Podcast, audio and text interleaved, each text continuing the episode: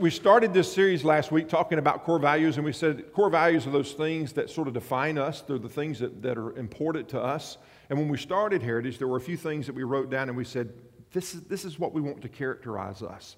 These are some things that we think are really important to us. And we started out last week, and we talked about intimacy, uh, intimacy with God.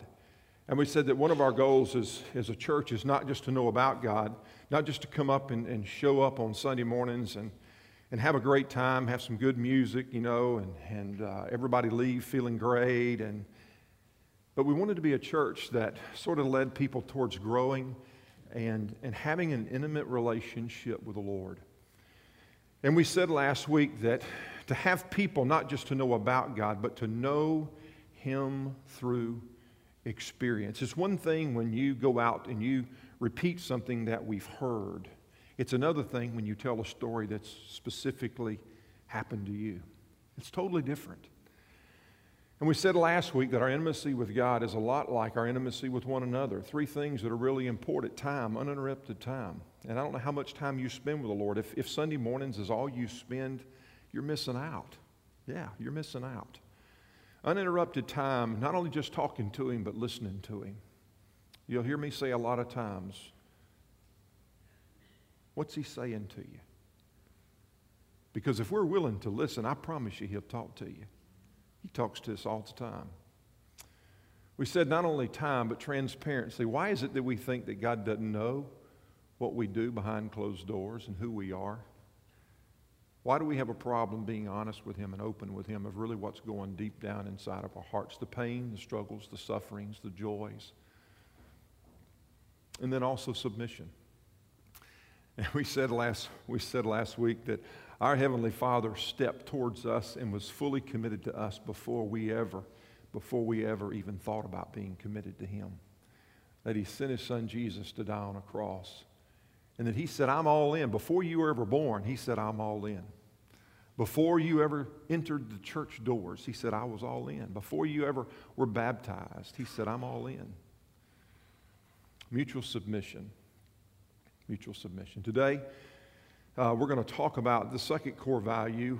Um, it's a very interesting, interesting topic that we're going to talk about today um, because we're going to talk about relational evangelism. Relational evangelism. And let me ask you a question to sort of start us out today. If you're a follower of Christ and you're here today, my question is this Do you believe that you have a responsibility to share the gospel with other people?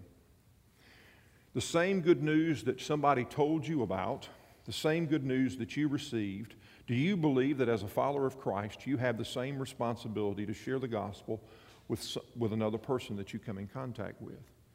And my question if you believe that, then how do you go about sharing the gospel? I mean, how, how do you go about in your daily walk of life? How do you go about telling others about the hope that you yourself profess to believe. Um, you know, it's, it's a whole lot easier in the day and time that we live to make a point than it is to make a difference, isn't it? We, as believers, during my time, um, and I, you maybe you've seen this. Sometimes we've become a whole lot more adept in taking stands about certain issues. Um, or taking up certain fights for certain things because they're the right thing to do. And how many times do I agree about the things that they're standing up for, yet I disagree about the way they go about making the stand or trying to make the statement? Because how many times do we do we want to take a stand or do we want to make a statement about a certain issue that happens to be right, but we go about it the wrong way? And in the process, what we end up doing is bypassing or ostracizing the people that we have been called to reach out to. You know what I'm saying? Gail's like shaking her head. Yeah.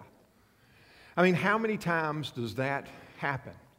I mean, here we are, we're the church, and we've been called to reach those who don't know Christ, and we take a stand on a certain issue, and because of the way we go about it, the attitudes or the actions that we have a way of, of handling it, we end up ostracizing or removing ourselves from the opportunity of reaching the people that we've been called to reach. How many times does that, does that happen? when we look at the scriptures, one of the things that we'll see about the life of Jesus and also the Apostle Paul, we'll see this right here. They didn't always position themselves against the culture in which they were in, they didn't position themselves always against the Roman Empire. But what we do see them positioning themselves against and speaking out against, both of them were the Pharisees, the people that said and thought that they had it all together. Are you with me? I don't know about you, but as a parent, I'm a pretty good person at making a point in my home with my kids. Aren't you good about telling them what's right and what's wrong? Yeah. Let me tell you what's right. Let me tell you, you need to get that room cleaned up. Let me tell you how you need to get it done. This is what you need to do. You need to do this over here, you need to do that over there, and then you need to fix this over here because if you fix this, then this is over here is what will happen. And it's a whole lot easier a lot of times to make a point with people around us than it is to sit down with them and to show them what's right. Because making a point is one thing, making a difference is going to require time and it's going to require an awful lot of effort that some of us a lot of times don't want to give. And when Heritage was planted, one of the things that we said that was that we didn't just want to do church, we didn't want to make statements, and we didn't want to take stands about certain issues, but one of the things that we did want to do is we did want to make a difference. We wanted to engage people that didn't know the Lord. That was the whole reason that Heritage was began, that we would not just be a church that would be collecting church people from other churches, but that we ourselves would be very active in speaking the gospel to those who did not know the gospel. And that we would be very active in reaching out to those that had gone to church yet had fallen away from church. That, we'd be, that we would be about making a difference. That we would be about building intentional relationships. I was having a conversation with Dean Montre the other day. Dean is, a, uh, is down with our sixth graders. And Dean moved here from Minnesota feeling the call that God was calling him to come and go into full time Christian service. And so they ended up in the villages, he and his, he and his family. And Dean is now uh, living in the villages and he drives back and forth to go into seminary.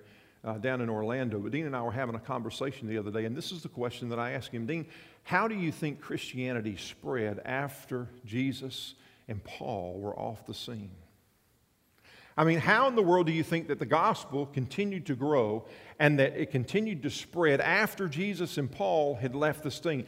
How did Christianity become um, so, so much more accepted that by the time around 300 or so that it would be embraced by the culture? that the persecution would leave, and that all of a sudden that the Roman Empire would embrace Christianity. How did that happen? How did that happen? See, their, their strategy wasn't proving to the lost how lost they were.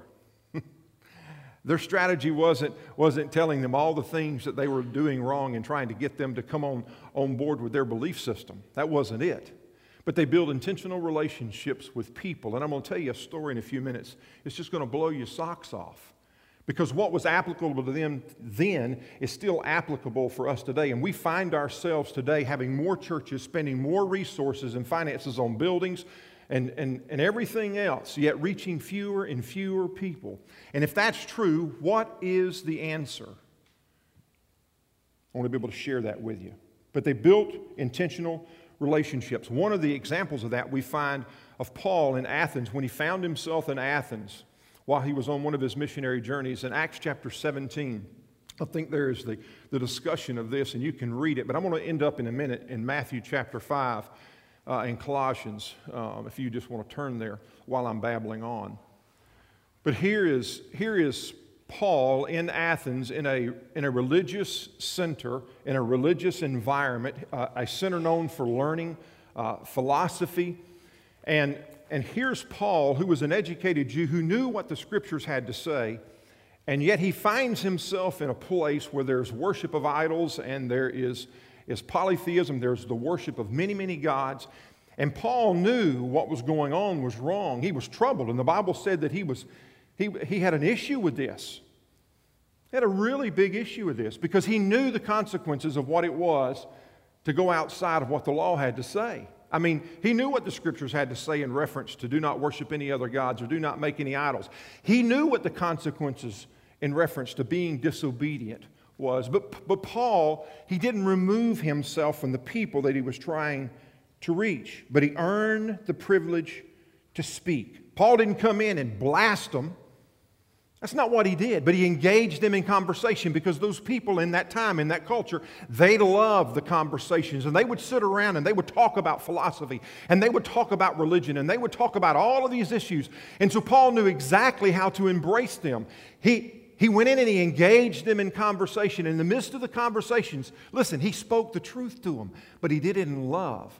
And you know, some of the people laughed at him, but there were those that listened. There were those that listened because they knew that what he was talking about, something was different. And they knew that he was different. And in the New Testament, one of the things that we see in reference to the Pharisees, the religious, the religious people who thought they had it all together, is they themselves removed themselves from the people that they should have been trying to reach out to. Whereas Jesus, on the other hand, he would embrace the people. You see seen with all kinds of people that nobody else wanted anything to do, the tax collector or the prostitute, and he embraced him. Can you imagine the amount of ridicule that he experienced? I mean, can you imagine the things that he went through? And he embraced them not because he agreed with them, but he embraced them because he loved them and because he had something that he wanted to give them. And this is what we know the church has its greatest impact when those of us that call ourselves believers live as believers, not when we condemn other people. That's not our position. The church has the greatest impact when those of us that call ourselves believers live as we've been called to live, not when we condemn. There are plenty of other examples that we can find in Scripture, but I'm going to go back to a couple things that we talk about. We use these passages of Scripture all the time. These are very foundational for us. And we're going to talk about today what does it look like? What does it look like to reach out and embrace the people that God's called us to reach? and embrace them through relational evangelism. Matthew chapter 5. This is what the scripture has to say. This is what Jesus has to say. And so let's read it today. Matthew chapter 5. He says, You, he's talking about those of us that are followers, you are the light of the world, like a city on a hilltop that cannot be hidden. Had the moon been really bright the past few days? it's been awesome. I mean, here it is the light. The light. To understand that the moon is only the reflection of the sun, isn't that right? Yeah. To understand how bright it is. And, and God takes us as His believers, and He says that we are the light of the world, that He takes us and He places us in a dark world. He sets us up so that we can be light, so that others might be able to see. And He goes on to say that no one lights a lamp and then puts it under a basket. When you light a light, why are you lighting a light? When I walk out of my car, when I get out of my car in the middle of the night and the light is off in the garage, I've got two options. Number one, I'm, I'm going to trip over something because of all the junk we have in the garage, okay? So I've either got to find my way to turn the light on, I've got to either mash the garage door opener where it's going to go down, and then I got to mash it so it'll go back up so I can turn the light on, or I take my cell phone out and I hold it up. You guys ever done that before?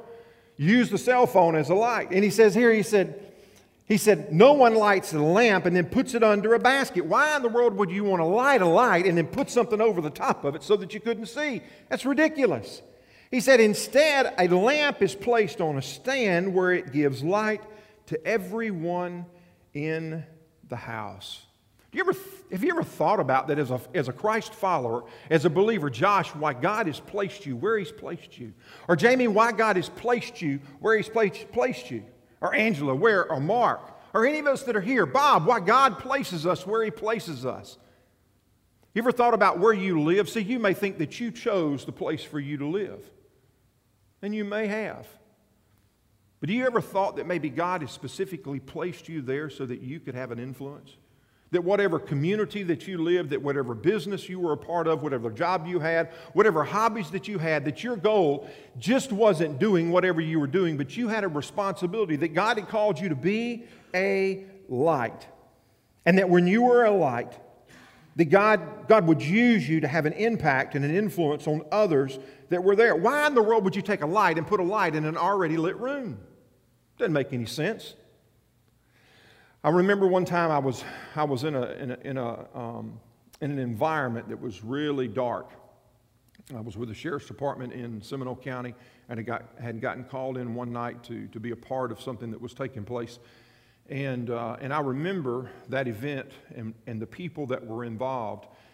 And there was a girl that was there um, that, that was part of this team, and she looked at me and she said, You're different than these other people. Meredith remembers this, and I've said it many times. And I said, What do you mean I'm different? She goes, I don't know, but you're different than these other people. And what she was trying to say eventually came out that I was a Christian. You ever thought about that maybe God's called you as, as He places you as a light into certain areas so that you can bring light and you can bring hope into places that they're dark, dark, and hopeless? You know, when you build a house, where do you put lights? How?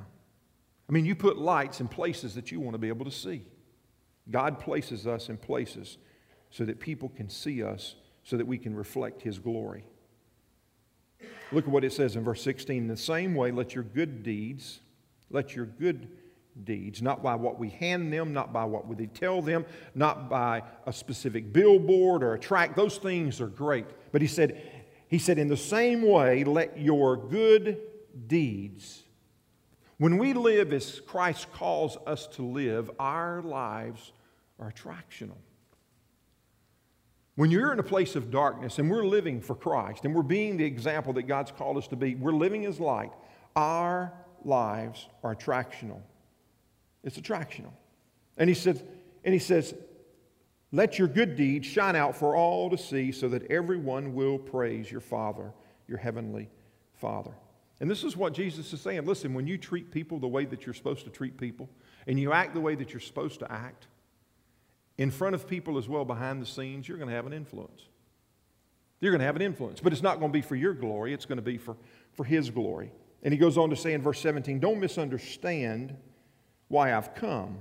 I didn't come to abolish the law of Moses or the writings of the prophets. No, I, I came to accomplish their purpose.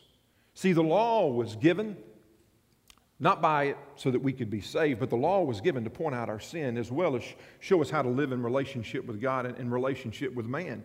And by the time that, that we see Jesus in the New Testament, so much of what had been talked about was misunderstood and misquoted. And Jesus said, Listen, I didn't come to abolish it, but I came to bring truth to it. I came to fulfill it. Jesus didn't speak against the laws, but he spoke against the abuses of the law. But when we choose to live as God chooses for us to live, we make a difference. Now flip over to Colossians chapter 4 with me. And we've used this over and over again. This is one of those, you're going to hear it several times a year. Colossians chapter 4, this is what Paul said in reference, again, talking to believers. Live wisely, live wisely among those of us, uh, live wisely among those who are not believers, and make the most of every opportunity. Does that mean that we're not supposed to live wisely when in the presence of believers? No. But he says, live wisely among those who are not believers and make the most of every opportunity. Why is it important for us to make the most of every opportunity when we encounter those who don't know the Lord? This is one of those participation questions. What? May never be given an another chance to interact with them. What happened? Who somebody said something over here? What else? Why is it important for us to make the most of every opportunity when interacting with people that don't know the Lord? Eternity. Has anybody in here ever had a conversation with somebody and you didn't know it was the last conversation? You ever been in a conversation and you thought to yourself, I'll get a chance to see them tomorrow or later? I think every one of us in here, if you've not, it will, it'll happen somewhere along the line. It'll be a family member, it'll be a friend, it'll be a neighbor, and all of a sudden you'll be hit with the news. And you would, you'll say this because I've said it before I thought I had another chance. I thought I would have another opportunity. And what Paul said, he said, live wisely among those that are non believers, make the most of every opportunity. Don't waste it. You've got an opportunity to have a conversation with someone. Be wise in how you have that conversation. And look at what he says in verse 6 let your conversation be gracious and attractive. Let it be gracious and attractive. I think the, the New International Version says seasoned with salt. Seasoned with salt. What does a conversation look like that's seasoned with salt? My kids, uh, they, they tell me from time to time, Dad, you put too much salt in it. What happens when you put too much salt in something?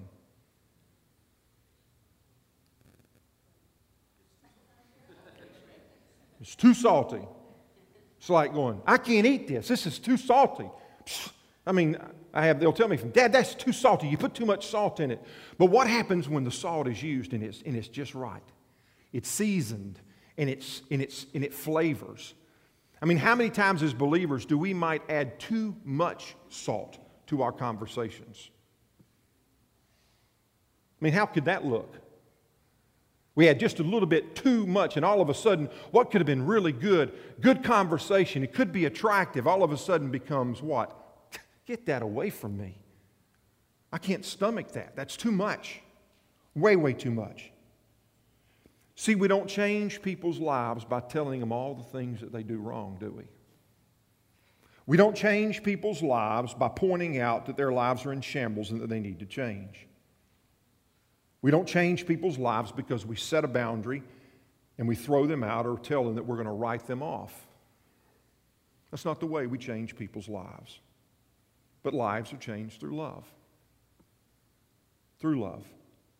Let your conversation be gracious and attractive so that you will have the right response for everyone. So, so here's Jesus and here's Paul off of the, out of the scene. Here's the believers. Over the next 300 years, the gospel would continue to grow to the point that it would eventually become accepted and they would embrace Christianity. How in the world did that happen? If you know anything about history, this is what you know which took place. And I was, again, last night going back and rereading this. I got up this morning early to go back and reread because it's very, very interesting. During the next 300 years inside of the Roman Empire, there were some major plagues that took place. One around 150, another one somewhere around 250, 260. Um, and those plagues were extremely devastating. One they think might have been measles, the other one they think might have been smallpox. But when I mean devastating, I mean to the, to the point of five to 10,000 people a day dying. They said they were taking them out in caravans, the bodies, and burying them. That's a lot of people. Five to 10,000 people a day. So you've got the Christians, you've got the pagans, and guess who left the cities first? The people that had the resources to be able to do that. The people that were rich left. The pagan priests, they left. They didn't want anything to do with it. They left. Guess who stayed behind? Many Christians. Many Christians stayed behind because they weren't afraid of death because of their relationship with the Lord. They stayed behind not only to take care of their own, but they stayed and they also took care of the other pagans, the people who didn't know the Lord, the, the, the, unbelievers, and took care of and nursed them as well. And even though many, many died, there were some, some that were nursed back to health. And guess what happened in the lives of those that were nursed back to health? What do you think ended up happening? Many of them became believers. Many of them became believers and became followers of Christ because of the generosity that had been, that had been shown to them. So, around 300 or so, Constantine says, Listen, man, it's out of here. We're going to embrace, there was an edict that took place, they're going to embrace Christianity. Uh, no more persecution. After Constantine died, there was an emperor by the name of Julian. You can go back and read on him if you'd like to.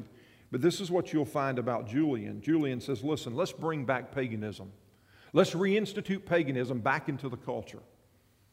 And as much as they tried, paganism would not get a grasp from then on out. For some reason, it just it wouldn't take hold. And as they did some research and as they looked, there was an evaluation that was made, and there was a letter that Julian wrote, and I want to read that letter to you. And this is an actual historical document. In that letter that Julian wrote, this is, this is what he says as he complains. Recent Christian growth is caused by their moral character, even if pretended, and their benevolence towards strangers. Let me read that again. This is, this is what he's saying back in that three to 400 year period, uh, AD, after Christ. He says, Recent Christian growth, the rise of Christianity, is caused by their moral, moral character. Have you ever thought of Christians being known for moral character?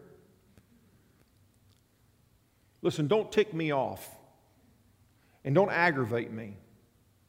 I was with somebody this past week and I, I heard something come out of their mouth that was a non believer. And you know what they said? They said to me, And how in the world can that person call themselves a Christian by what they've done and how they live? And I thought, Shame on us. You want to know why we don't have an influence? Is because we lack moral character in our communities these days.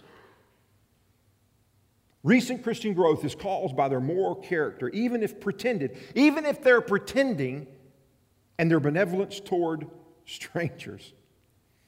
Julian is saying, listen, man, Christian growth, the growth of Christianity, the rise of Christianity has taken place. Even if they're pretending, it's growing because of their moral character and their benevolence towards other people.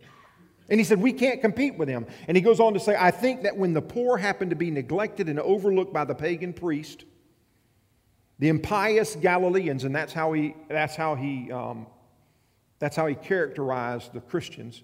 The impious Galileans observed this and devoted themselves to benevolence. But it gets worse. The impious Galileans not only supported their poor, but ours as well. They just didn't take care of, of, of their people, they took care of our people too. Everyone can see that they lack aid from us, talking about their people. And that's out of a, a document called The Rise of Christianity. Christianity took hold in Rome not because of an outreach program. It took place not because of a, of a new, uh, uh of, an, of, a, of a new uh, advertising campaign or crusade. But Christianity took, took hold because those that were believers lived as believers. That's why it took hold. And listen, today, do we happen to think that in the 21st century that if we were to act and live as believers that, that the response wouldn't be any different? I'm telling you what. Listen, if we were to be the people that God's called us to be, and if we were to act and respond, if we were to be people and men and women of moral character, if our kids were to be more of moral character when they went to school, don't you think that would be attractive? If those of us that were bosses and living in the workplace, that if we were to be men and women of moral character, do you not think that that would have an influence?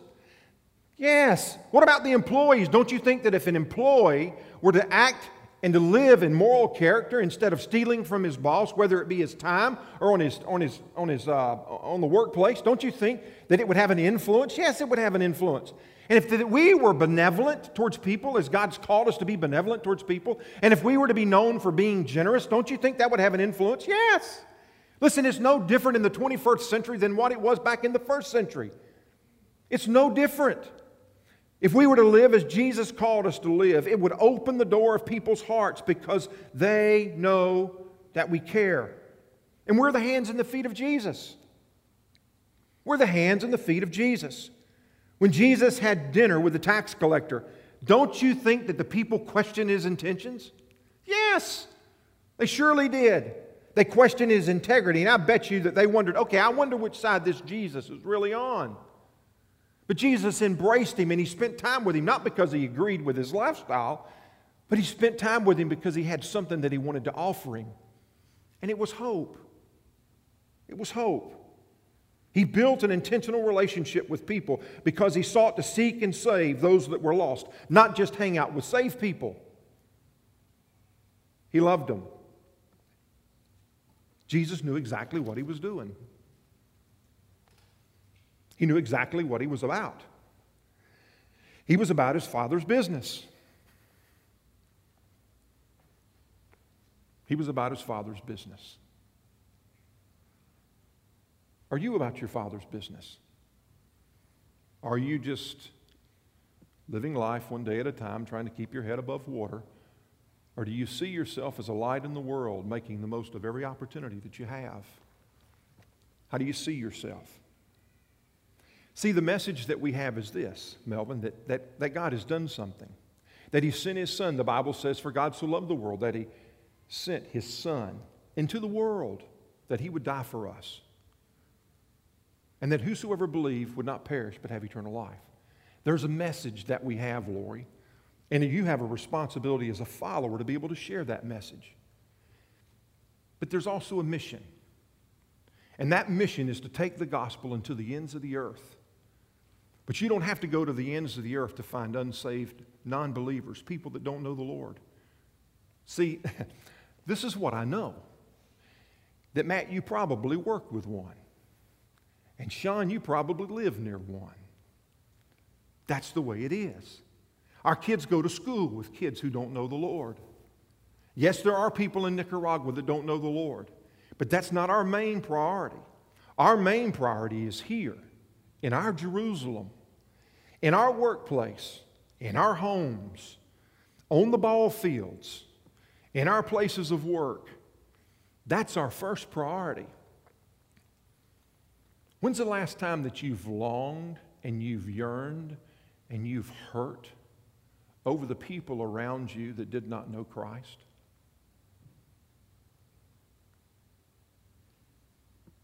That really enter your mind? Pastor Charles used to always say this. I think it went something like this. When's the last time you tried to lead somebody to the Lord, talk to them about Christ? And then he would come back and say, When's the last time it even mattered to you? Yeah. See, if I'm going to be about my Father's business, I need to understand that I've got a responsibility. And then in this day and time, people don't care so much about what you say. They want to see how you live. And if you live it out, it's going to open up all kinds of doors. I ask you this question as we close. If we've got a message and we've been given a responsibility to share, with whom are you building an intentional relationship with to share Christ? If we have a message and you believe it to be hope, if we have a mission to share that to the world around us, with whom are you building an intentional relationship with to share Christ?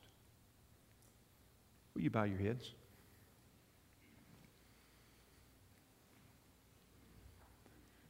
While your heads are bowed, this is what I know. I know that every one of us are surrounded by people that don't know the Lord. Do you hurt, ache, yearn for them to know Christ as you know Christ? How can we have something that's life changing, life sustaining, and choose to hold it and not share it? My challenge to you today is that this next week, and for the rest of your life, this is going to be something that's on your mind. With whom are you building an intentional relationship with to share Christ? Or are you just hanging out with church people feeling good and gaining more knowledge? What are you doing? Because if we're going to be about our Father's business, it's going to cause us to step outside the bounds of where we are to care for people that others may not care about. It's going to cause us to step outside the bounds and maybe do some things that are just maybe not so popular. It's going to cause us to embrace people not because of what they do, but it's going to cause us to embrace people because we love them and we have hope for them. I pray that the Holy Spirit would speak to you and that this week that you would begin taking a look, that you wouldn't be afraid, not be afraid that you might do something or say something wrong, but if you just live as Christ called us to live, to be the light and to have the voice, and that your conversations be full of grace to make the most of every opportunity. I pray that you'll be faithful in that this week. It, that over the course of the, the next few weeks that you might engage somebody in a conversation, get to know them. And the reason you want to get to know them is because you want to be able to share with them the hope that lies within you. Father, I thank you for, the, for placing us as a church here in this, in this vicinity. You've brought us here not just because of a building, but you've brought us here to be your people, to live as a light in this community so that others may be drawn to you. I pray, Father, that we'd be faithful with the responsibility we have of sharing the gospel of Jesus Christ. That we'd be faithful, not just talking about it, trying to make a stand or make a point about a certain issue, but that we would understand that you've called us to make a difference, and we make a difference in the strong impact when we choose to live as you've called us to live. I pray you'd bring to our minds this next week people that we can maybe reach out to, that we can embrace. Give us strength in that. Maybe even give us the name or the face right now of somebody I know that's around us that, uh, that, that, that they're struggling and they're a non believer, somebody that I can, I can intentionally go to. And if there's someone here today that doesn't know Christ, Lord, I pray that even maybe this morning they would come and say, Would you tell me more about this Jesus that died on a cross for me, that cared so much for me, that they were committed to me before I ever, ever knew them? Father, now I pray that as we leave these leave outside and we walk outside of these doors, that we would go and we would be your ambassadors, that we would live as you've called us to live, that, would be, that we would be your people. And Father, that we would understand the responsibility we have to be your light. Encourage us this week by something that we see that only you can do. Do something that's so unbelievably you that we would go, wow, that's God. May our faith be encouraged this week. May our faith be encouraged because, Father, many times our faith weakens. But may you strengthen us this week and may we notice that you're at work. And may we go and brag about the great things that you're doing, not just about a church or an individual. May we be about your business. In Jesus' name.